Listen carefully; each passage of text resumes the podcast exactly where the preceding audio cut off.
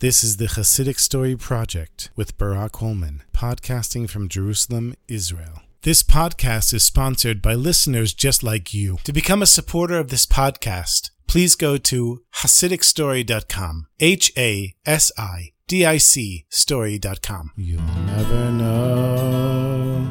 You'll never know.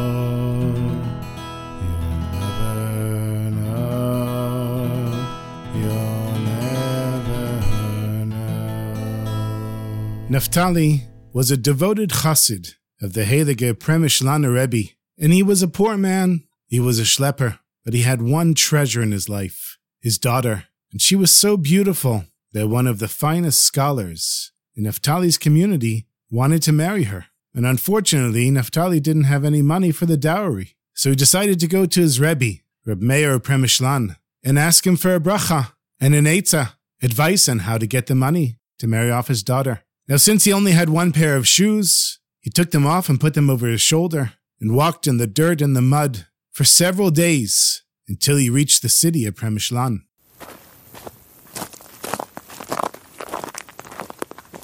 He walks into the Rebbe's room and he says, Rebbe, I have good news. My daughter is engaged to the finest scholar in our town. Unfortunately, the Chatan's parents and I are so poor. We barely have enough money to eat, yet alone make it possible for the Chatan to sit and learn all day after they get married. Rebbe, do you have some advice for me? How can I raise 2,000 rubles for the wedding and start them off in life? Maybe, Rebbe, maybe you can lend me some money and I'll pay you back. Now, the Heilige Premishlaner Rebbe would never say the word I, because there was only one I in the world, Anuchi, HaKadosh Baruch Hu, Hashem himself. So he was so humble, he would always refer to himself in the third person. And so the Heilige Premishlaner answered like this Meir doesn't have any money. All Meir has is one ruble, but he'll give it to you and use it for the first business deal that comes your way. And even though the Rebbe's gift was very modest, I mean, one ruble wasn't going to go very far,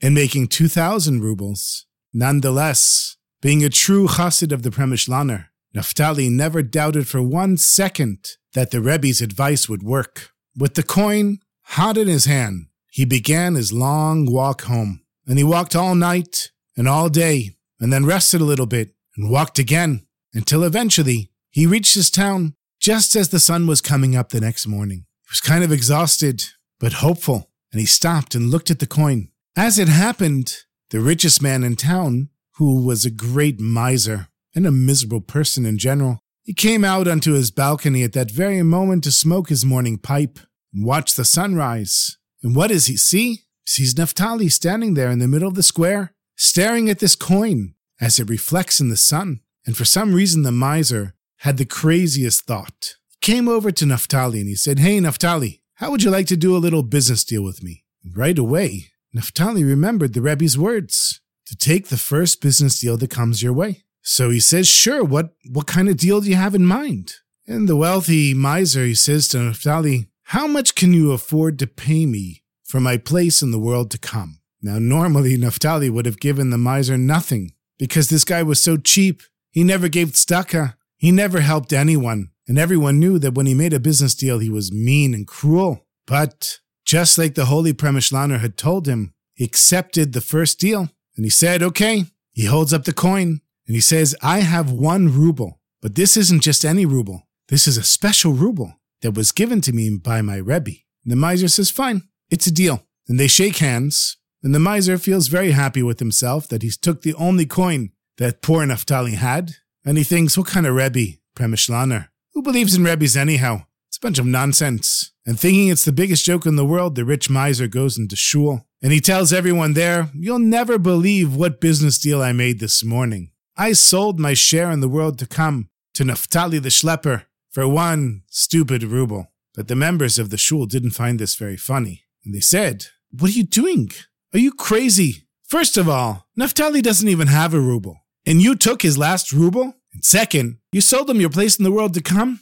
Come on, we all know better than that. You don't even have a place in the world to come. You're such a miser and a disgusting person. You call yourself a Jew? Within an hour, the news spread all over town. Everyone, without exception, was disgusted over the way the miser behaved. And as it happened, the miser's daughter, was engaged to the handsome son of another wealthy merchant, and the two of them were madly in love. But when the future father in law heard what the miser had done, he sent a note threatening to cancel the wedding. It said, If your idea of a good joke is stealing money from a poor person, then it shows how inhumane and cruel you are, and I certainly don't want my son to marry your daughter and live in your house. When the miser's wife heard that the shidduch, the match, was going to be broken off because of her husband's stupidity and crass behavior, she shouted at him, You thought you were so smart. Now you've ruined your daughter's chance for a happy life.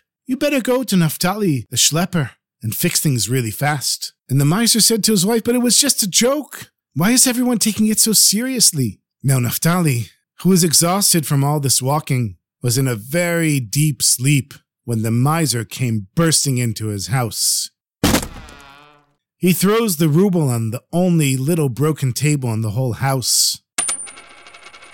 And the miser shouts at Naphtali, Here's your coin. I'm taking back my place in the world to come. Now Naphtali was still waking up. Ah! And he knew, even though he was just a schlepper, that this was no way to conduct a business deal. So Naphtali says, I'm sorry, my friend. I'm not giving it back to you. I bought it from you fair and square. So the miser says, Okay, here's two rubles. You made a 100% profit. And Naphtali says, No, not accepting two rubles. Not two, not three. It's mine. And that's the end of the deal. Okay, so the man was a miser, and he knew what he had to do. He went from three to five to 10 to 15, and finally offered Naphtali 25 rubles to buy back his share in the world to come. And it wasn't easy for him because the whole time he couldn't believe that something as worthless as the world to come would be worth even a kopeck. And here he's about to give 25 rubles for it. But still, Naphtali wouldn't budge. He said, I'm not selling it back to you, and that's it. And he gave the miser back his ruble and kicked him out of the house. And the miser, pleased that he didn't even have to give the ruble, he went back home to his wife and he said, Listen, the schlepper's crazy. He's mamash mashugana.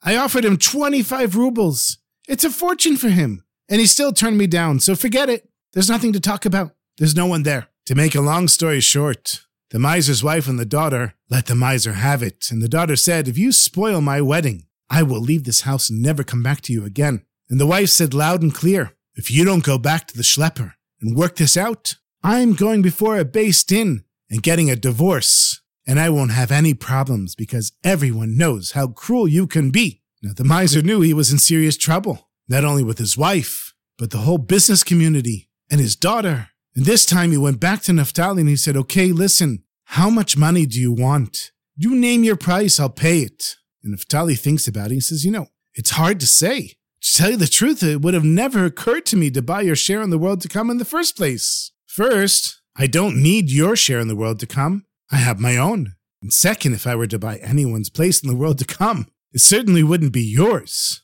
However, I told you my Rebbe, the Holy Premishlaner, gave me a ruble and told me to take the first business deal that came my way, which turned out to be yours. So obviously, I can't undo the deal without first consulting with the Rebbe. So this time, Naphtali didn't have to walk because the miser took him in a beautiful, elegant carriage.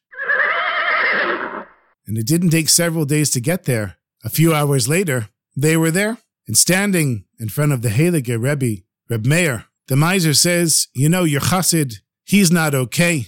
I sold him my place in the world to come for a ruble and he won't take it back for 25 rubles. What's with your chassid? The schlepper says you're the only one who can cancel the deal, and I want to buy back my place in the world to come. What do I have to do? And so Reb Meir turns to his faithful chassid, and he says, Naphtali, how much money did you say you needed for your daughter's wedding? And also to get the couple started off in life? Didn't you say 2,000 rubles? And Naphtali says, Yes, 2,000 rubles, Rebbe. So then the Rebbe turns to the miser and he says, that's what it will cost you to buy back your share in the world to come 2,000 rubles. And so the miser knew he had no choice. He counted out the money right there on the spot. He gave it to Naphtali. And when he was finished, the great tzaddik, Reb Meir Premishlan, he turned to the bewildered miser and said, Now you've begun to earn a share in the world to come. La, la, la,